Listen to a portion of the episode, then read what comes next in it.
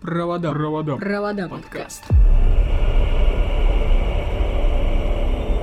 Здравствуйте, дорогие слушатели.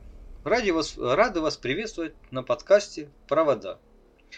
Я ведущий Олег и мой товарищ Руслан. Всем привет, друзья. Ну что, Руслан, о чем бы мы сегодня поговорили с тобой? Ой, я даже не знаю, Олег, о чем же мы с тобой сегодня поговорим? Э, Попалась мне такая интересная тема о религии. Хоть мы с тобой немножко расходимся в этих взглядах, точнее, взглядах даже не на саму религию, а на вопросы веры и религии. Но это не важно. Э, Есть такой у нас институт папства. В общем-то, очень старый, очень древний. Существует практически, считай, больше двух тысяч лет. Вот. И было очень много интересных разных пап, которые управляли, так сказать, святой церковью. Слушай, очень интересно было бы послушать про это, про все на самом-то деле. Тема, наверное, очень животрепещущая. Я наслышан о многих э, персонажах, которые э, разлагали дисциплину папства.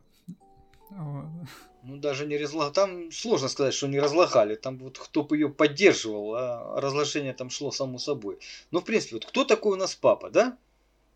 Папа это Э, верховный э, жрец католической церкви. Даже не так. Давай так, по-научному, это абсолютный монарх Ватикана. Папа объединяет в своем лице законную, исполнительную и судебную власть. Кроме постоянного общения с Всевышним среди обязанностей папы, руководство церковным правительством, римской курией, проведение епископских соборов, рукоположение кардиналов. Так что вот как бы э, на сегодняшний день волю папы на земле осуществляют э, почти 2 миллиона свя- священнослужителей, полмиллиона священников.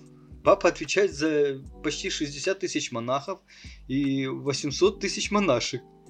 Ух, Так что и также где-то 2500 своего государства, то есть Ватикана. много. Дальше в их казне крутятся, в общем-то, такие очень большие деньги. Доход Ватикана составляет больше 200 миллионов евро ежегодно. Представь.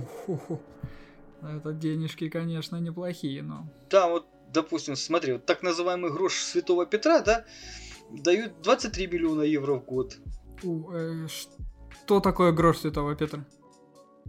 Э, ну, это туристы при посещении базилики, я так понимаю, там оставляют какую-то А. свою монетку.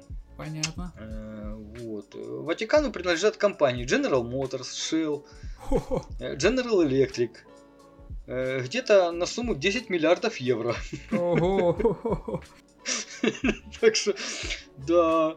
Вот кассовый Слушай, сбор не- неплохо так там в Ватиканстве. Не, ну так, да, вот кассовые в сборы этом. музеев составляют где-то 20 миллионов евро в год. Я, я промолчу. Да, а простые ватиканские марки, которые туристы клеят на открытки, приносят, ну, там 240 тысяч ежегодно. Евро. Это все в евро. Ну и помимо того, как бы есть пожертвования, которые приходят со всего мира от Института по религиозным делам, которые вообще идут мимо казны, ими распоряжается лично папа. То есть, То есть ты ему понимаешь, можно, что да, распоряжаться деньгами какими-то, которые приходят к нему? Да, да, там, ну там сумма, я думаю, тоже крутится немало. В общем, э, как бы святые отцы делают деньги. Не у каждого, не у каждой большой корпорации крутятся такие доходы. Так что, Да я бы, наверное, сказал, это самая прибыльная корпорация, в которой крутятся такие доходы. да, да, да. Как э, говорил один э, хороший человек, э, хочешь сделать священнику больно, ударь его по карману. Ну, как бы мы можем, наверное, и перейти понемножку к самим, так сказать, папам. Ты знаешь, глядя на список пап, да, который вот официально есть, в первом тысячелетии, как бы, ты знаешь, большая половина пап умерли не своей смертью. Ну, в первое тысячелетие, знаешь ли, время такое было, когда своей смертью вообще мало кто умирал. все-таки папа, звание дается пожизненно, понимаешь? Ну вот умирали мученической смертью. Смотришь список и через одного считай, если, если не чаще. Слушай, Олег, мне кажется, они поэтому и умирали, что э, титул дается пожизненно, и там интриги, мне кажется, были не похлеще всяких дворцовых переворотов в России. Интриги были там не шуточные. Это просто надо все знать. Как бы читаешь истории и просто содрогаешься. А, да, и вот забыл я предупредить. Самое главное. У нас сегодня контент, наверное, будет все-таки 18+. Поэтому, если рядом находятся дети, то лучше их отправить смотреть мультфильмы. Потому что история папства как бы очень веселая. Да, и когда мы говорим о контенте 18+, мы не имеем в виду, что тут будут маты или откровенный, откровенный призыв к насилию, мы имеем в виду, что будет просто э, контент немножечко, который не подходит для детей. Да, да. Вот. Ну вот, допустим, листая историю, находим в самом начале христианства, находим такую секту христиан, последователей пастыря жененавистника Ермы. Эта секта была николаисты. Э, они под предлогом того, что женщина это исчадие ада, посланная из преисподней для совращения мужчин, считали, что более нравственным создавать предпочтение собственному полу. Так что современные попытки как бы создать Библию для гомосексуалистов, это, в общем-то, не ново. И причем эта секта состояла как бы, ну, не из каких-нибудь там полуграмотных и глупых людей, а... Довольно-таки образованных допустим, их глава Николай был одним из первых семи диаконов Иерусалима. Ух. А при э, Аниките, 12 папе, возникла секта гностиков. Они впали в другую крайность, утверждая, что женщина признана быть общей собственностью. А при следующем папе, Левтерии, появилась э, Валентиане. Они не вступали в пререкание с обоими группами и считали, что и то, и то хорошо. ну да. Все должно быть Будем красиво. где-то посередине. Да, да, будем и тем, и тем, мы будем всем рады. А при 17-м папе Каликсте первом при публичном доме была выстроена церковь и посвященная Пресвятой Деве. Молитва все очищает, понимаешь?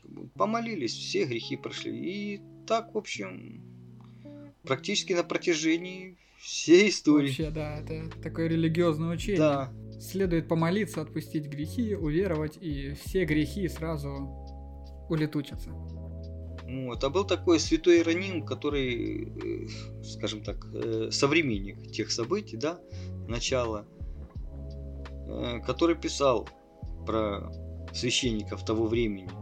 Дочь моя, если ты хочешь сохранить цветок своей девственности, избегай как чумы, избегай этих лицемеров, которые домогаются духовного сана, чтобы иметь свободный доступ к женщинам. Эти гнусные священники носят сверкающие кольца на своих пальцах. Главное их занятие заключается в том, что они разознают имена и дома красивых женщин, выведывают их склонности. Я э, раскрою перед тобой облик любого из этих священников, достигнувших большой сноровки в своем ремесле.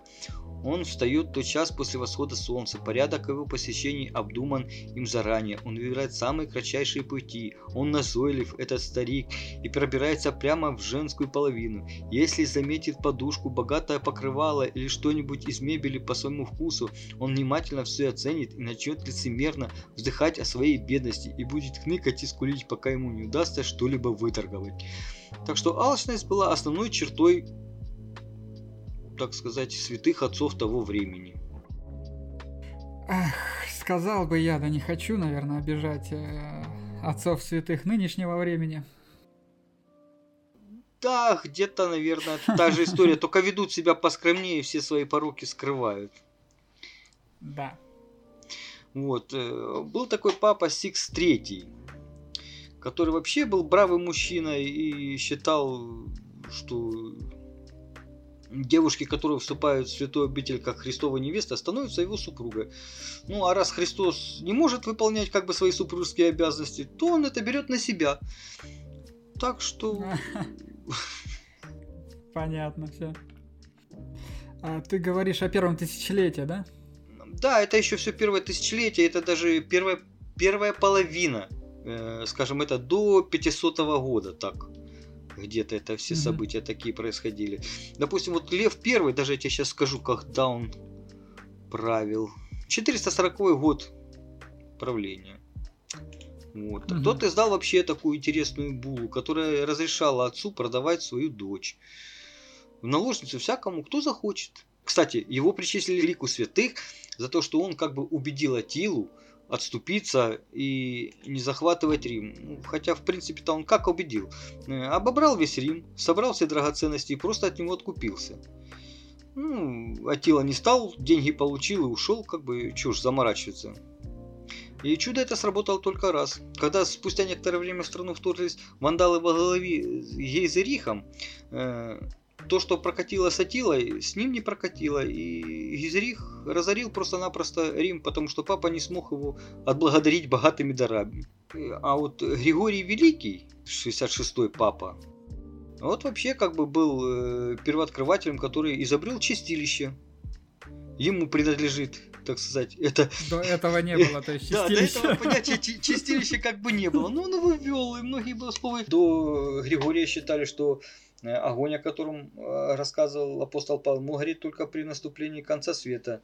Э, так что сказал, что он всегда может гореть и до конца света. Так что не расслабляйтесь да. и несите деньги все к святому престолу. Ну, зато чистилище появившийся свет принесло с собой массу индульгенций и обеден. По три франка, и по стасу, и по одному луидору. Э, кстати, при его понтификате, при понтификате Григория, произошло еще одно событие, которое в то же время могли также причислить к чуду и объединить божественным промыслом. Это случилось во время ремонта огромного бассейна в главном монастыре церкви. После того, как выпустили воду, на дне водоема обнаружили несколько тысяч мертвых младенцев. Едва ли кто поверит, что эти младенцы в женском монастыре, многократно посещаемым духовенством, произошли от Духа Святого. Ух. Да, вот это жестко, да. Вот были... Это 18 плюс. Да, да. Вот. А папа Сабиант под угрозой анафемы запретил народу обучаться грамотности. По моему мнению, просвещение это многоликая э, монополия монархов и священников. То есть обычные люди не должны быть грамотными, чтобы как бы ну, вообще ничего не понимать. Давай сразу уточним. Анафема это отлучение от церкви, как насколько я да, помню. Да, да.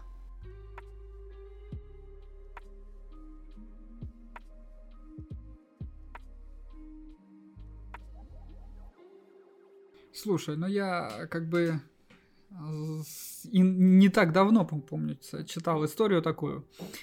Я не помню, как э, этого папу звали. А вот я могу сейчас загуглить. Сейчас, подожди, несколько, некоторое время. В общем, дело там было в том, а, что а, какой-то там э, папа умер э, через две недели, как встал на свой престол, и после того, как на престол стал Другой, сейчас а, скажу, как его зовут, это Стефан VI был. Вот. Он приказал эксгумировать э, этого Формоза, э, надеть на него папские фризы и предать церковному суду. И вот этот вот полуразложившийся труп э, обвинили в нарушении церковных правил. Это там с завидной регулярностью происходило, кстати. Да, да, да. Ладно, все, продолжай. Извиняюсь, что перебил. Да ничего страшного. Был такой папа Пасхалий I. Э, он считается одним из самых привлекательных пап в истории. Он э, был зациклен на реконструкции Рима и дабы подчеркнуть его важность как древнего античного города. Очень много как бы художников принимал, греческих монахов, сбежавших из Константинополя, создавал тем самым собственную команду художников-мозаиков. Эти художники изящно украшали церковные интерьеры, такие как титульные церкви Санта-Пасады. Ну, он тоже был злодеем и плутом. А, я думал, хоть один будет приличен. Вечно нуждаясь в деньгах, чтобы возместить пущенные на ветер сокровища, он пригнул такой уловки. Он приказал реставрировать церковь Святой Цицилии и богато разукрасил ее. Одновременно на главном алтаре была поставлена раковина для мощей Святой Цицилии, которые к тому времени еще не были найдены. Приготовив все необходимые атрибуты для своего трюка Пасхалия во время богослужения на заутренний притворился впавшим в летаргический сон.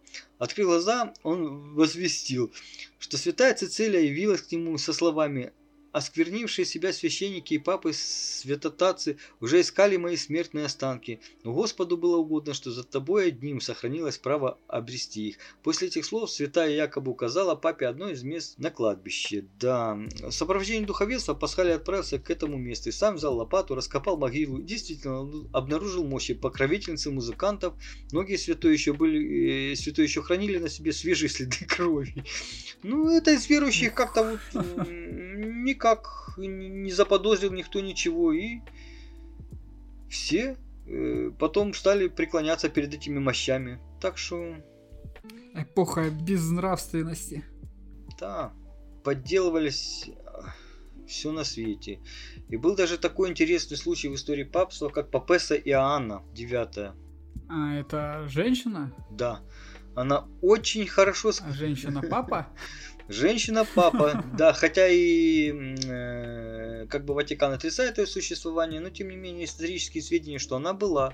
А, нет, вот она и она восьмая была. И правила она, кстати, довольно долго, около двух лет.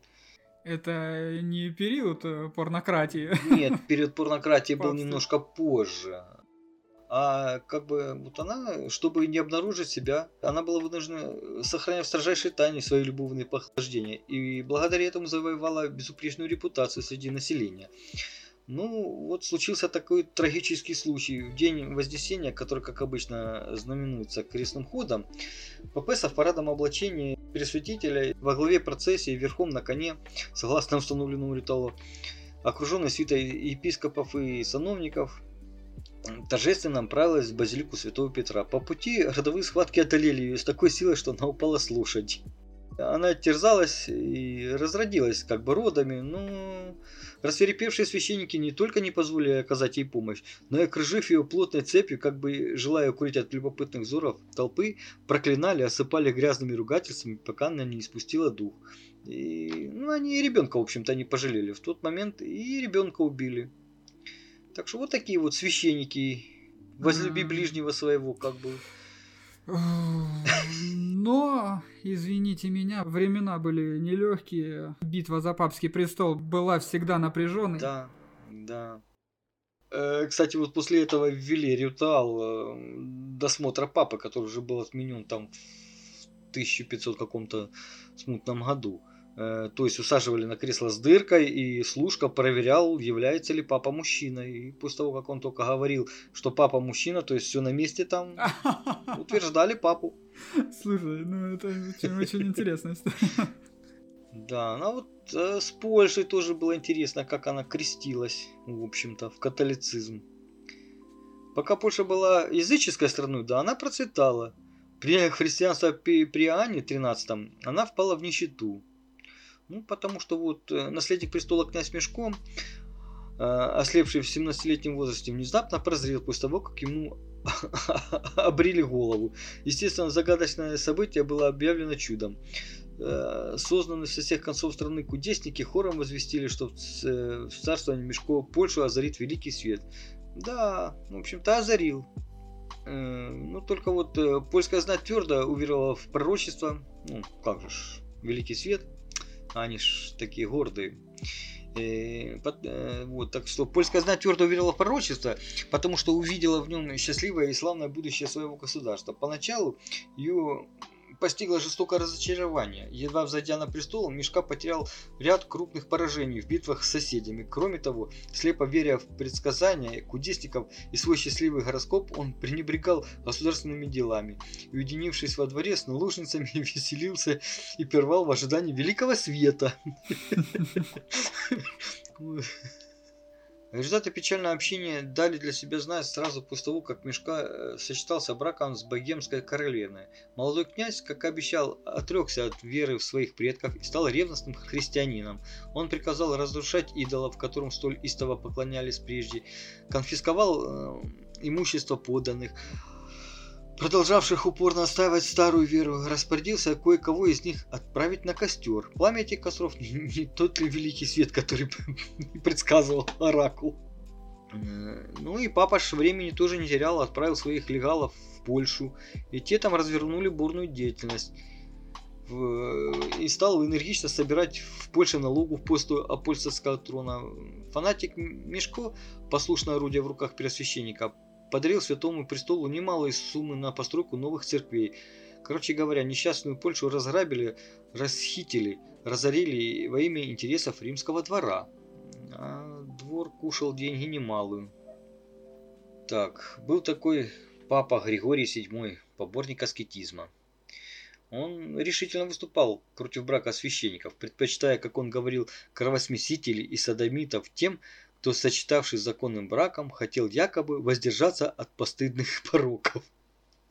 А сам при этом имел трех любовников, не считая мимолет... э, любовниц, не считая мимолетных связей. И причем все эти любовницы стояли в близком родстве с злополучным императором. Одна из них была Агнеса, мать Генриха IV, другой Беатриса, тетка того же Генриха, а третьей Матильда, дочь и наперстница Беатрисы и жены Гольфрида Горбатова, герцога Латеранского. Вот. Я думал, дочь Генриха. Запрещая, вот. Запрещая брак, властолюбивый папа хотел лишь разрушить узы, связывающие духовенство с обществом, превратить его в особую господствующую касту. Церковь не может освободиться от порабощения мирянами, писал он, пока духовенство не освободится от уз брака. То есть все в корыстных целях. Мы лучше всех. Да, да, без этого никуда. Так, вот, а о крестовых походах тоже много чего интересного можно почитать в историях о папах. Вот, допустим, Урбан II созвал Клермонский собор, где было принято решение относительно первой из безумных и преступных походов, известных под названием Крестовой. О чем мы говорили в первом выпуске. Да, да. Упоминали вскользь. Точнее, извиняюсь. Вот. Когда э, собор закончился, папа выступил перед многотысячной толпой и произнес очень пламенную речь. Э, вот как бы цитаты из, из нее. Не забывайте, что Бог моими устами обещает вам победу и отдает в ваши руки неисчислимые сокровища неверных. Всякий, кто отправится для освобождения Церкви Божией, удостоится венца мученика и заслужит полное отпущение грехов. Ну, то есть, э, бороться с проблемой грехов можно было по-разному. Э, можно было помолиться, можно было дать денег, можно было пойти воевать. Да, пойти повоевать во славу. Да, за, за идеалы церкви. Существует легенда, кстати, вот, что настоящим инициатором крестового похода был Петр Пустынник, который убедил папу взяться за это дело. Во время своего паломничества в Иерусалим он заснул в церкви святого, э, святого гроба и во сне увидел Спасителя, якобы сказавшего ему, «Петр, дорогой сын мой, встань, пойди к своему патриарху и расскажи на твоей родине о гонении на христиан и побуди верующих освободить Иерусалим от язычников». Петр Пустынник вернулся в Рим и рассказал об этом папе. Э, историк Жюрье утверждает, что Петр не был отшельником и никогда не посещал святых мест, а просто-напросто был агентом папы, который выбрал его за смелость и красноречие, проповедником идей священной войны. Петр, добавляет историк, получил изрядную сумму денег за то, что сумел увлечь одураченных людей за на завоевание земель, земель ханаанских, которая 300 лет орошалась кровью крестовых фанатиков. Вот так. Деньги решают все. Послужил доброй цели. Это была, может быть, первая рекламная кампания такая, маркетинговый ход интересный. Вот. А вот как пишут историки, большинство людей отправлялось в Азию лишь из любви к разбоям, а также потому, что на родине уже нечего было грабить. Один католический автор утверждает, эти бандиты крестоносного войска состоялись из авантюристов, клятва преступников, прелюбодеев, разбойников и убийств. Грабеж являлся для них истинной целью этого священного похода. Каноник Гвиберт иезуит Мембурт признают, что армия крестоносцев походила на гигантскую банду разбойников. Ну смотри, насколько я понимаю, а, в чем заключался смысл походов некоторых из них, то есть а, ходили в основном дворяне, а, дворяне, которым уже нечего было терять, которые потеряли все, и им, естественно, не, только все, нечего там, было делать уже. Вообще были интересные моменты, такие, что кто кто идет в крестовый поход, у того не могут ничего отобрать, тут выполнять святое дело, и все имущество остается за ним, никто ничего не может ни за долги забрать, ни за что. Вот, вот, вот. Об этом я и пытался сказать. Вот, один монах написал одну интересную книжечку, ну, где-то в тот же период времени, да? Угу. Так называемый свод законов клинического аббата Петра. Как бы первая часть этой книжки посвящена размышлениям о заблуждениях Магомета, против кого воевали. А вторая часть отображает как бы уставов орденов, к которому принадлежал Петр. То есть, ну, что требовалось сделать монахам. Мгм. Допустим, э, запретить монахам на третий день недели по средам есть диких уток и водяных курочек, ибо они относятся к породе птиц, хотя и плавают. Вот так вот, как бы, В кушать смысле, нельзя. подожди, стой, нельзя было Потом- есть птиц? Ну, да, вот птичек, все остальное жрать То можно. есть ты мне хочешь сказать, что в те времена, э, в дикое средневековье, когда средневековье еще только начиналось, нельзя было есть птиц? Ну, это уже, это уже, ну, да, в принципе, как, э, 10 век. Ну, это дикое не это начало- Ну, в принципе, да, начало самое средневековье, да. Но это вот устав, устав монастыря был. Но это еще не самое интересное, подожди. Тут вот э, запретить монахам после ужина распивать всякие настойки из сахара, меда или перца.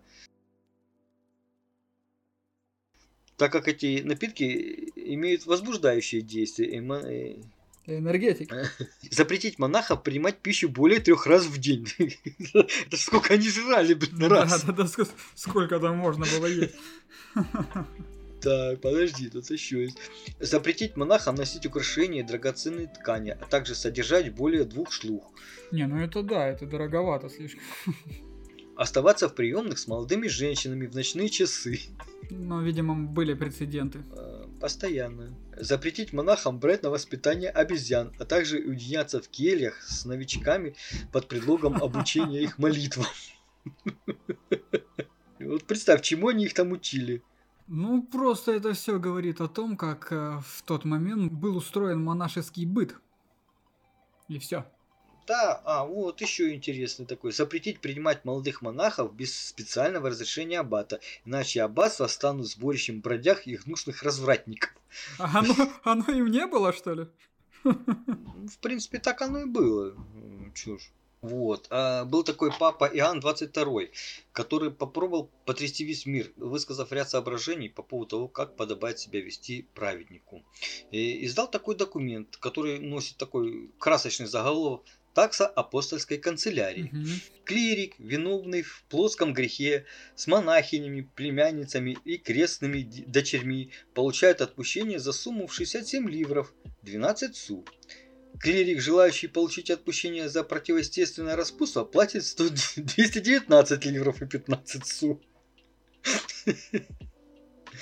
Священник, лишивший девственности девушку, уплачивает 2 ливра 8 су. Монахиня, неоднократно грешившая в своем монастыре, а также за пределами его и пожелавшая стать аббатистой, уплачивает штраф в размере 131 ливра 15 су. Священник, желающий получить разрешение на сожительство с родственницей, уплачивает 76 ливров 1 су. Ну, тут, кстати, вот есть и другие преступления. Внимательно слушаю тебя. А, отпущение и отпущение и гарантия против преследования за такие преступления, как грабеж, кража, поджог, обходятся виновникам в 15 лиров и 4 су. Слушай, ну вот насколько я понимаю, там, За нанесенное жене... там извини, я тебя перебью. э, лишение девственности там кого-то оплачивается там двумя лирами, а уже дальше чуть менее жестокие оплачиваются большим э, штрафом. Как-то так, знаешь? Ну, Вот так, ну, прелюбодеяние, как бы, ну, это так, по стоку, по скоку. Ну да. Да, потому что, допустим, нанес жене увечья, внеси в казну 3 ливра, и все будет хорошо. Убил жену, уплати 17, и будешь прощен. Убийство епископа или прилата 131 ливр. Видишь, вот, подороже будет. Да, а убийство нескольких священников в разное время э, 137 ливров. Очень интересный папа Сикс IV. Э, Он известен как бы тем, что заблокировал продвижение османских туркам в Смирне, объявил войну могущественной семье Эсте Фарери, а также подготовка убийства э, Леонелла де Медичи в заговоре Паций, хоть и безуспешном. Он, инвести- он тоже инвестировал свои деньги в город. Благодаря ему в Риме реализовалось много проектов. Появи- Появился целый список новых достопримечательностей. Кстати, вот Сектинская капелла, Мгм. да, это вот он построил, и в его честь ее потом назвали. Э, Кстати, он, по-моему, даже причислен э, к лику святых. Вот, как бы, да, вот казалось бы, да, много чего делать для города, и тем не менее, тем не менее, ничем не отличался как бы от своих предшественников, а даже, наверное, и во многом превзошел их, потому что как только зашел на престол, сразу э, издал булу, э, в которой провозглашал, что незаконнорожденные сыновья, как от настоящего папы, так и от его преемников, отныне будут пользоваться правил, правами римских князей. Ну так, детей надо пристраивать. Он членам своей семьи представлял должности, княжества. Так как уже призывы против крестовых походов на турков как бы уже не имели э, такого действия, как раньше, и денег не приносили, Угу. Нужно было что-то изобретать новенькое, и папа отдал распоряжение взимать со всех христиан налог особого рода. Христиане были обязаны э, отчислять святому отцу 30-ю часть своих доходов. Евреям пришлось более туго, с них взималась 20-ю часть. Причем, ты знаешь, им даже повезло, потому что не пришло в голову вообще взять все имущество. Ну и монахи с присущим им усердием выполняли приказ папы. Приказ забрать деньги, да? Да, да, собрать налоги. Причем он как бы, войдя во вкус, э, разослал своих легалов по всем христианским столицам, обязав их собирать золото, не останавливаться ни перед чем, ни перед пытками, висельцами, кострами и всеми видами казни, угодными Богу. И испанским легатом он назначил Родриго Борджа, который в дальнейшем сделался папой, приобретет славу одного из величайших преступников человеческой истории. Кстати, в то время в Испании проживало около 150 тысяч еврейских семей. Вот. И опять же, как бы в момент денежного кризиса папа вспомнил, что предыдущий его предшественник Павел II э, как бы свел промежуток между двумя юбилеями к 25 годам. Э, ну, что такое юбилей? То есть это год, в который э, паломники прибывали в Рим, приносили дары и получали индульгенции. Угу. Ну, он так подумал, раз папа не успел, надо этим воспользоваться, и объявил год юбилеем. И опять денежки потекли к нему рекой. Э, Самым удачным предприятием была организация публичных домов, поставленных под высокое покровительство пресвященника. Дома эти специально предназначались для знати и духовенства. Персонал подбирался с величайшей тщательностью. Ежегодный доход от лупанариев приносил папе 20 тысяч дукатов.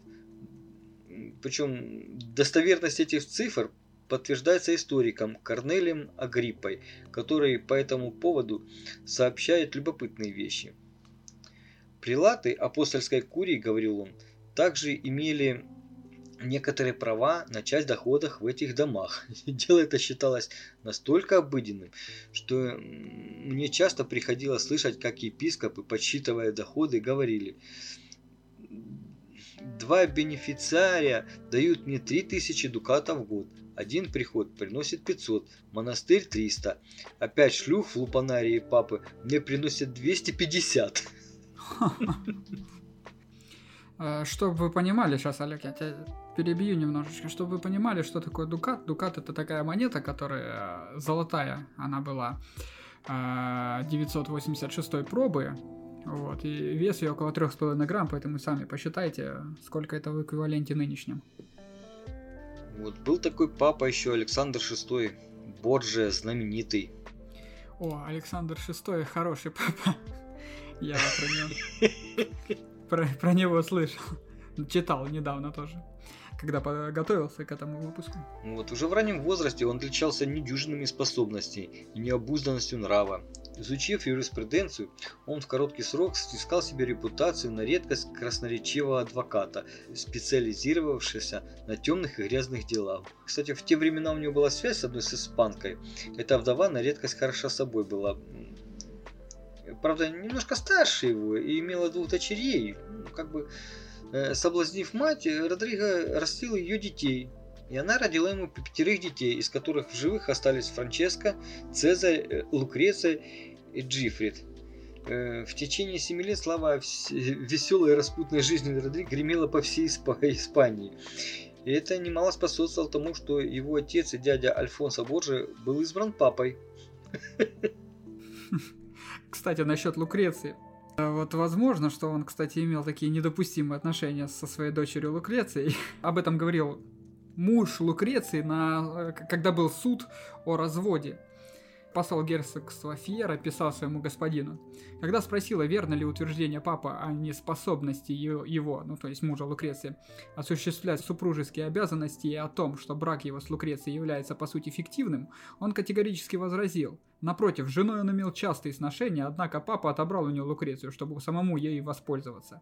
А в завершении он высказал все, что думает о его святейшестве. Вот, как бы он пытался быть честным папой, был таким послушным законником, ну, видя, что как бы его все старания идут прахом, что сначала выбрали Сикса четвертого, потом Иннокентия восьмого. Он уже после смерти Иннокентия не стал просто заигрывать с кардиналами, а просто купил их голоса. Средство, между прочим, самое надежное для Святого Престола. Когда он купил свою коллегию, его провозгласили под именем Александра VI. Э, кстати, вот одна из его цитат. «Итак», — воскликнул он, когда имя вице-канцлера Римской церкви Боржия было вынуто из избирательного ящика. «Итак, я папа, наместник святого Петра». «Да, ваше святейшество», — ответил ему Сфорца, — «вы избраны первосвященником по всем церковным канонам, и мы надеемся, что избрание ваше досудых церкви на радость всему христианскому миру, ибо вы избраны Святым Духом, как, самым, как самый достойный из наших братьев». Ну вот, правда, когда он облачился в святые ризы, не скрывая торжества, возложил на голову долгожданную тиару, mm-hmm. Медичи не удержался и шепнул на ухо э, сидевшему рядом с ним члену конклава. Мы попали в пасть волка. Он сожрет всех нас, если мы не найдем средства избавиться от него. То есть, уже избрав его, готовили ну, в общем, и как бы он тоже был, кстати, заботливым папой. Все его интересы и стремления сводились к тому, чтобы сделать своих детей могущественными людьми. Э, допустим, вот первенца Франческо он провозгласил герцогом Канди, второму сыну, сыну Цезарю он подарил архиепископство в Валенсии. Э, ну, как бы все это было частью его плана. планов, так как он мечтал о победах, о крупных завоеваниях, поэтому он и принял имя Александра в честь величайшего завоевателя древних времен. А мы говорим о Александре Македонском, если что. Да, да. Ну и как бы для того, чтобы подзаработать себе денежку, дело в том, что казна была пуста, Александр VI приехал к старому способу, который очень часто принимали его предшественники. Необходимо совершить последнее усилие, чтобы вырвать из рук Магомета, магометян гробницу Иисуса Христа. По всему христианскому миру расселись монахи с призывом жертвовать на святое дело. Деньги потекли в папские ларцы. Ну, еще бы они не потекли. Да, и когда папа решил, что дойная корова дала все, что могла, он преспокойно положил себе в карман золото э, благочестивых верующих и вместо крестового похода заключил союз с султаном Базьядом. Как-то вот так, завоевал гроб Христов. Кстати, это было время, когда вот Христофор Каплумб открывал Америку. Испанцы, португальцы хлынули в новый свет. Кстати, вот ты знаешь, что когда с нового света потекли как бы и золото, и деньги, да, папа в то время также послал туда монахов, чтобы они собирали там травки, очень полезные, ядовитенькие. И химики как бы очень долго над этим работали, у них были очень, как это отличительная черта семейства Борджи, яды. И они довели эти убийства до совершенства. А, а. Кстати, вот излюбленным у этого семейства был яд, лишенный запаха и цвета. Получая одну каплю этого яда, раз в неделю пациент умирал постепенно в какие угодно установленные сроки. Именно на это и рассчитывал троитель, чтобы замести свои следы. Яд сохранял свое действие, будучи подмешан в кофе или в шоколад, но и в вине, э, но в вине он утрачивал силу, и поэтому папа расстался с ним. После того, как новый, с нового света привозили травы, из которых химики делали всякие яды, Цезарь Боджия, да, научился разрезать отравленным ножом персик так, что сам съедал одну его половинку, оставался невредимым, а приглашенный к обеду гость, которому доставалась другая половинка, погибал. Изощренно. Да, вот. А знаменитое вино Боджа имело то свойство, что действие его э, сказывалось лишь через несколько лет. У человека выпадали зубы, волосы, сходила кожа, и он умирал э, после долгой и мучительной агонии. А у Лукреции был ключ, с виду самый обыкновенный, с помощью которого она отпра отправляла на тот свет любовников, когда хотела от них избавиться. Так как ну, рукоятка этого ключа заканчивалась таким маленьким острием, э, которое она натирала ядом. Э, угу. И вот э, она давала какое-нибудь поручение нерадивому любовнику и вручала ключ к замку, который туго открывался. Ладно, любовник крепко сжимал ключ в руке, слегка царапал себе кожу и через сутки умирал. А у Цезаря, в свою очередь, э, был не менее любопытный перстень, гладкий с внешней стороны. Он со состоял из двух львиных когтей, сделанных из, из острой стали. Эти когти находились на внутренней стороне и вонзались в тело во время рукопожатия под нажимом среднего пальца. Они были покрыты глубокими желобками, вероятно, эти желобки выпускали яд. Где-нибудь в толпе, на балу, например, Цезарь, скрытый под маской, схватывал руку человека, которого он решил отправить на тот свет, вонзал глубоко львиные когти и тут же ронял роковой перстень. Разве можно было в толпе масок найти преступника? Ну, так вот, раз и все. Кстати, ключ Лукреции и перстень долго еще были в ходу после их смерти. Вот. А один раз э, Александр VI со своим сыном решили как бы избавиться от всех прилатов, чтобы на их места поназначать своих родственников. И для этого решили собрать пир. Прилаты, конечно, отнеслись с недоверием к трапезе, поэтому он пригласил их в другой дворец. И в назначенный день утром Александр послал своего дворецкого во дворец Корнетта наблюдать за сервировкой, вручив ему две бутылки вина. Он распорядился принять все меры предосторожности, спрятать их в надежном месте и подавать безошибочно только тем, на кого он укажет. Ну, как бы ни один из кардиналов не, не применил явиться на пир, и его святейшество, прибыв во дворец с сыном, мог сразу посчитать, какую прибыль он получит с этого обеда.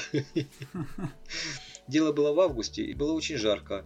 Александр и Цезарь пришли на пиршество пешком и, жалуясь на усталость, попросили прохладительного напитка. Дворецкий на минуту вышел, а один из слуг бросился выполнять просьбу его святейшества. Александр, как обычно, выпил свой кубок залпом.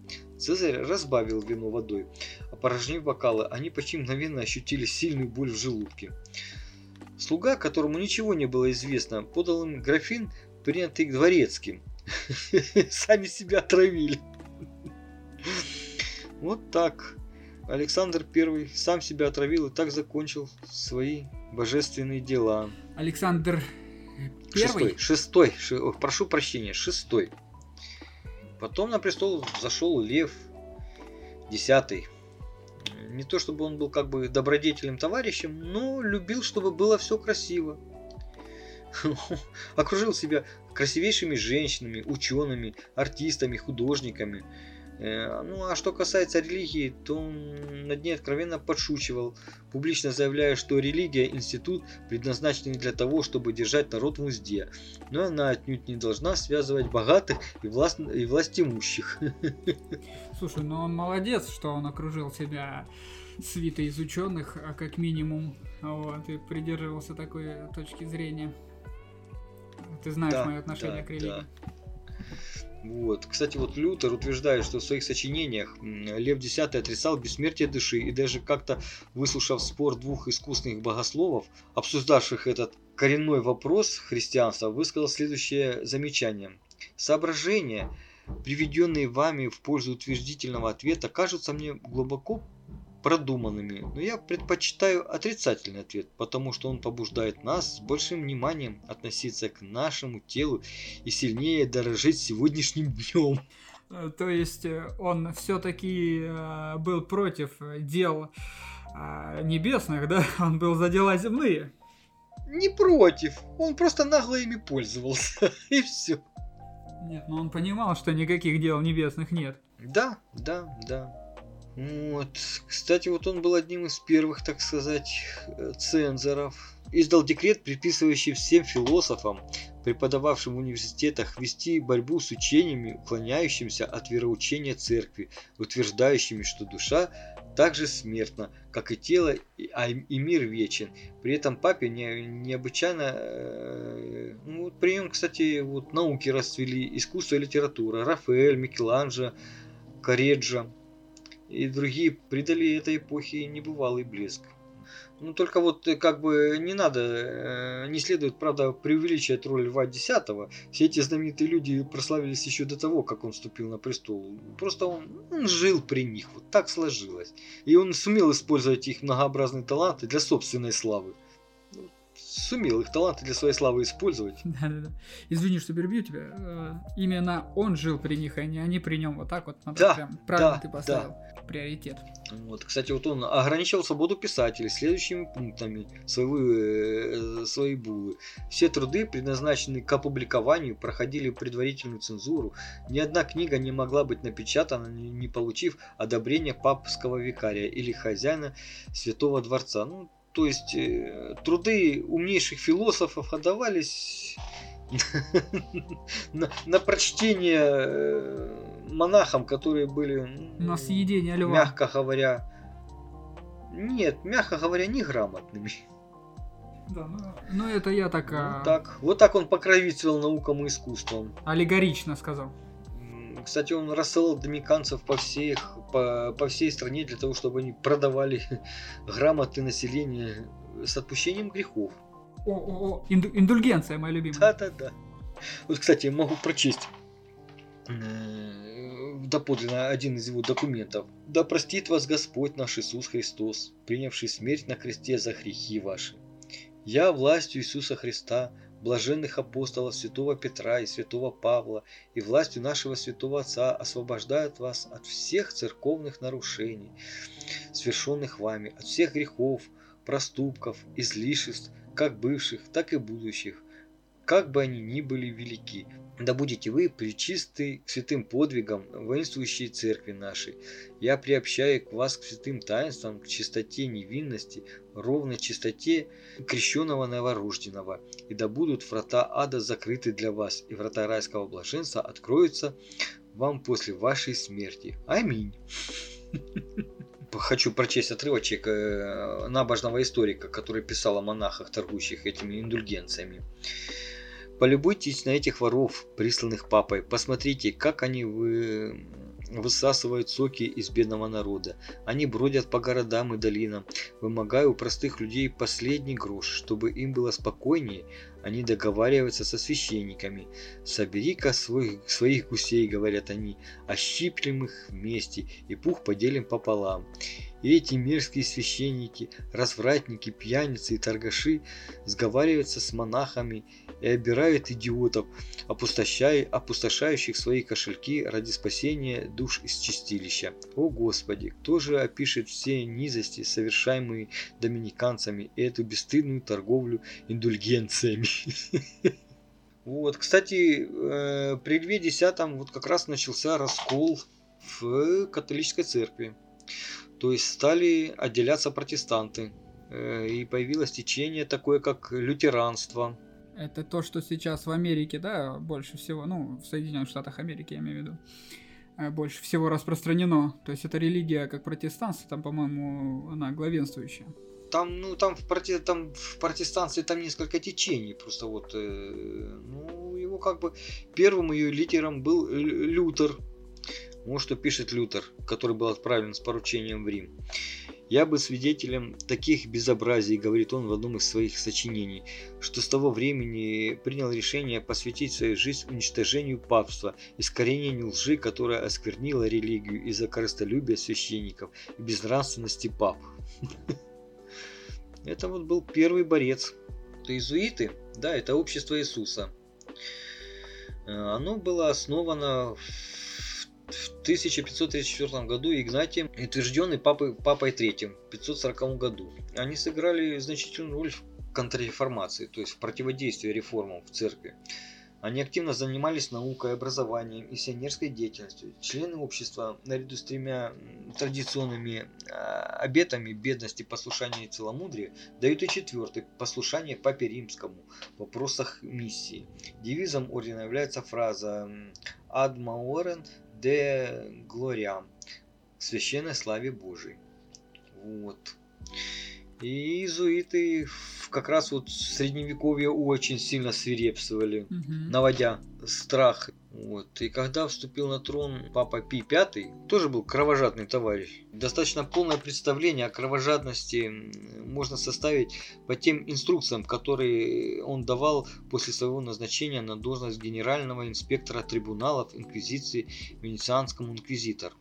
Дорогой мой брат, Ваше преподобие, я уверен, вы всегда будете помнить о том, что власть, которую вы обречены, должна э, простираться на весь мир. Пусть ваша воля будет бесстрастной, непоколебимой и неумолимой, как Божье правосудие, которое вы призваны осуществлять на земле. Дабы всегда помнить о высоком своем назначении, повесьте над вашим трибуналом железное распятие со следующими словами. «Место сие страшно, это врата ада или неба, Пусть никакие размышления о милосердии Духа не собьют вас с того пути, на который вы вступили. Помните, что наш Божественный Учитель сказал, «Не думайте, что я пришел принести мир на землю. Не мир пришел я принести, но меч. Ибо я пришел разделить человека с отцом его и дочь с матерью ее, и невестку со свекровью и враги человека домашнего. Кто любит отца или мать более нежели меня, недостоин меня. Кто любит сына или дочь более нежели меня, недостоин меня. Кто не берет креста своего и следует за мною, тот недостоин меня. Пусть эти благочестивые слова послужат основным правилом, определяющим, определяющим ваше поведение. Пытайте без жалости, терзайте без пощады, убивайте, сжигайте, истребляйте ваших отцов, матерей, братьев, сестер, если окажется, что они не преданы слепо католической, апостольской и римской церкви. Ужас, ужас, ужас. Так что костры, пытки. Э, все, наверное, слышали про инквизицию что-то когда-то.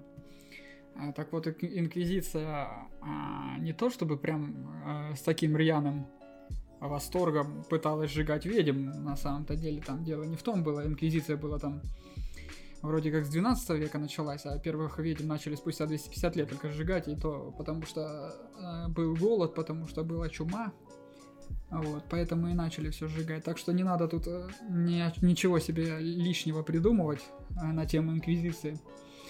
Э, что это был какой-то безнравственный а такой нет безусловно это был э, период безнравственности это был период э, моральной глупости но рассказывать о этом периоде как о чем-то страшном и о каких-то гонениях я думаю все-таки не стоит но, опять же, церковь сожгла много людей, это я говорю, я имею в виду там католическая церковь, которая сожгла Джордана Бруно и еще многих поборников науки того времени.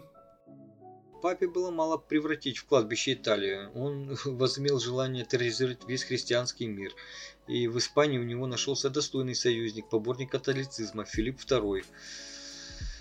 Так, ну как бы хваля монарха, он был недоволен его сестрой, герцогиней Маргаритой Пармской, э, которая была регеншей Нидерландов на тот момент.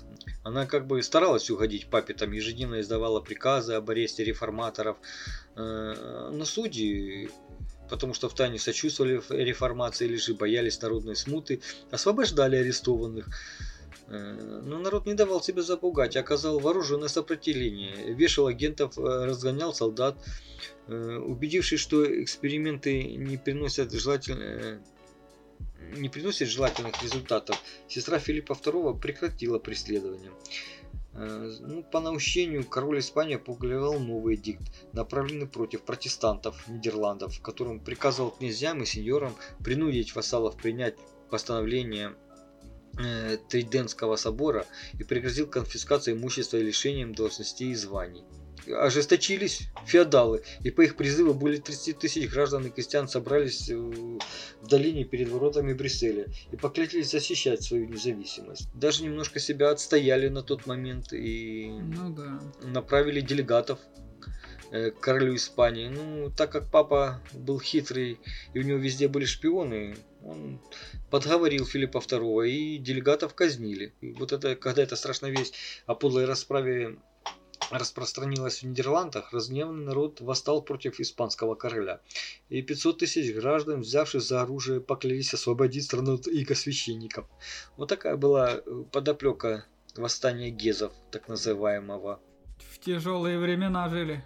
И под давлением народа Рейнша была э, поставлена перед необходимостью отказаться от услуг инквизиции и сдать эдикт о, о свободе совести. Э, это как бы успокоило Гезов, и они сложили оружие на время. Он писал ей в тот момент. То есть папа был вообще этим возмущен до крайности и писал, надо утопить их всех в море. Заканчивал они своих посланий. Пусть меч и огонь превратят в пустыню их плодородные поля, сравняют с землей и зазнавшийся город, дабы истинные христиане возликовали радость, торжествуя на, торжеству нашей веры. А Филипп II поспешил взять покорность и отправил во Фландию грозную армию, которую возглавил, возглавил герцог Хальба. И тот оправдал доверие святого отца. Он, получивший руки полномочия отдал приказ о поголовном аресте всех граждан, выносил смертные приговоры сеньоров с конфискацией имущества и стал, в общем-то, полновластным хозяином. И, кстати, вот этот Альва учредил трибунал смертью, целью которого было уничтожение всех обвиняемых, вне зависимости их пола, возраста и даже религии. В городах и селах весельницы, костры убивали очень много людей за день умершляли до 600 граждан. Более 30 тысяч кальвинистов бежали в Германию и во Францию, спасаясь от смерти. И, а, ну а избежав, как бы немножко очухались, подняли голову и с оружием в руках захотели освободить отечество от, от Альбы. Ну, правда, Войска Альбы были и многочисленнее, и дисциплинированнее, и поэтому протестанты потерпели поражение. Поэтому свой триумф Альба решил отметить новыми казнями. Ну так как Германия и Англия э, у себя сохраняли, так сказать, реформаторов, да. Угу. Одна лишь Германия и Англия, которые никак ним доводами нельзя было соблазнить, сопротивлялись. Пи прибегал к разным дипломатическим уловкам, пытаясь воздействовать на императора, на Максимилиан не столько из гуманных побуждений, сколько из опасения восстановить против себя протестантской общины, империи отказался от авантюры, которая казалась ему рискованной. Его отказ так разгневал святого отца, что тот за не мог и спустя несколько дней умер в возрасте 68 лет. Вообще, смерть этого первосвященника сохранила очень много жизней. И французским гугенотам, и, и другим людям. Был такой еще папа Григорий XII, который прежде всего как бы решил сохранить отношения с французским королем. И когда Карл IX обратился к нему за разрешением на бракосочетание своей сестры Маргариты Валуа с Генрихом Наварским, Григорий XIII, пос... Э, Григорий XII, прошу прощения, поспешил дать свое величайшее согласие. Mm-hmm. Я не нахожу лучшего средства покончить с еретиками, чем этот союз. При Карле IX как раз вот и случилась Варфоломеевская ночь которую очень долго готовили. Это было задумано как бы четырьмя посланцами папы, разработали план, который был э, направлен в кабинет Карла IX. Э, перед Карлом стоял выбор, как бы, да, либо разделить славу с адмиралом Калиньи, либо быть преданным вечному позору с Екатериной, mm-hmm. либо искупить грехи молодости, либо навлечь на себя проклятие современников и потомства. А слово человека неуравновешенного и почти полоумного зависела судьба Францева. Одно слово могло предотвратить неисчислимые бедствия и избиение многих тысяч. По слухам, король какое-то время боролся с матерью и его зловещими советниками, но его обвинили в трусости, и он сдался. Собственно говоря, ну как бы все уже давно было подготовлено к избиению. По всем дорогам королевства мчались курьеры с тайными приказами губернаторам провинций.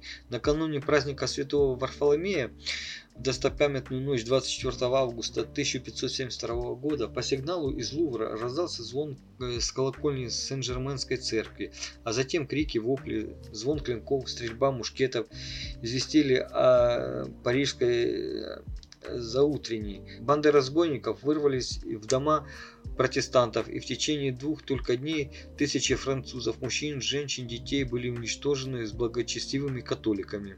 Э, вот так завершилось святое дело. Кстати, вот все-таки э, хочу заметить, что были как бы и честные папы на папском престоле. Допустим, вот Урбан VII, он в день коронации он уплатил собственными деньгами все долги, приказал раздать хлеб и мясо беднякам, Рима и его предместий. Кроме того, Святой Отец взял на себя заботу об инвалидах. Наконец, он опубликовал невероятный указ, обязывающий хлебопеков улучшить качество хлеба, уменьшить цену, чтобы народ получал полноценный продукт и его не обманывали при покупке. Враг непотизма, то есть э, устройство родственников на должностях, Урбан VII сказал клирикам, что я не хочу быть связанным родственными узами, ибо если они окажутся предателями, я буду вынужден их покарать. В общем-то, он был слишком честен для папы. Э, но так как э, э, честного папу никто не хотел видеть на престоле, через 12 дней после своего восхождения в престол он скончался, отравленный добрыми отцами, клерикалами это тот папа, я читал, кстати, немножко про папу, это тот папа, который э, с, меньше всего времени, да, правил? Да, 12 дней. Вот. Кстати, вот возвращаясь к иезуитам, несколько образчиков ее морали могу привести в пример. Э, вот что они писали.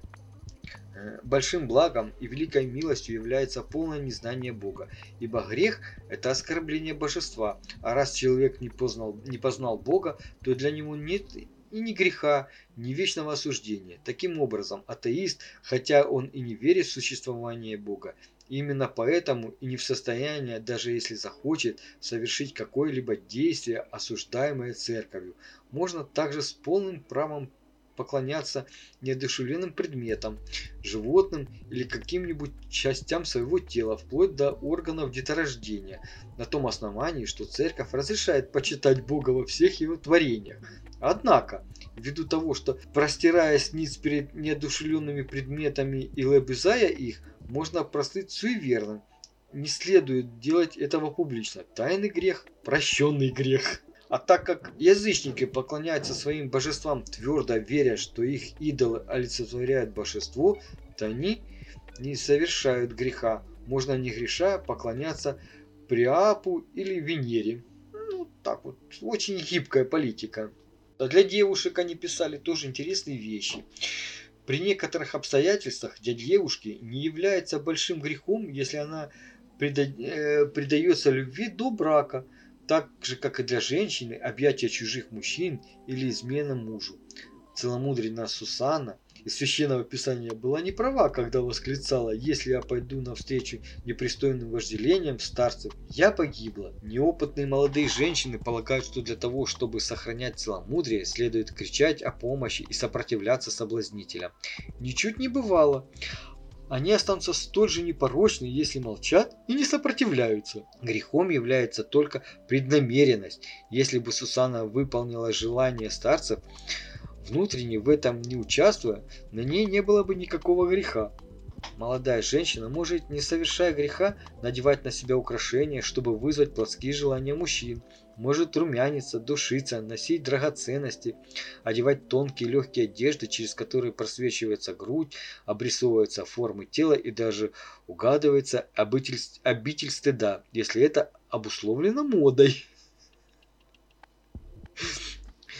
Так, вот. А вот мужчина не совершает греха, будь он даже монах или священник, входя в дом разврата, дабы проповедовать нравственность заблудившимся душам.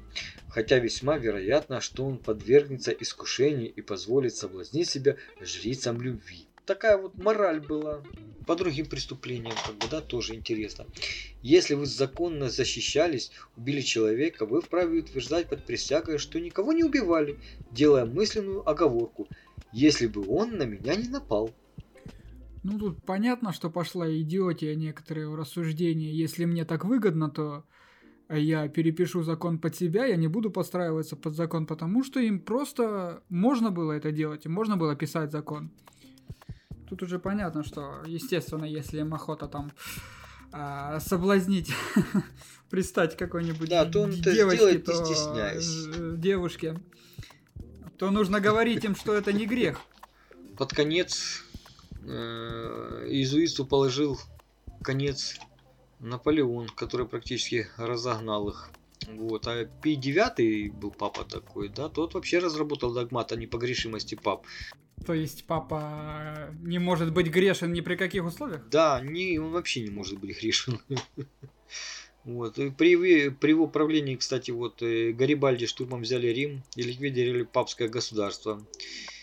Ну, зато Пи-11, который правил с 20, 1922 по 1936 год, договорился с Муссолини о возобновлении папской власти. Кроме того, диктатор подарил папе часть Рима, которую вскоре и обнесли стеной и нарекли городом государством Ватиканом. То есть именно тогда появился Ватикан? Ну, а последующие папы как бы уже Предпоследний, да. да, того уважали и был достаточно порядочным человеком. Пи или... Э, Муссолини, Муссолини. Муссолини. Вот предпоследний папа, да, Муссолини. Муссолини считай, да. Я надеюсь, ты так к нему не относишься. Нет. Нет.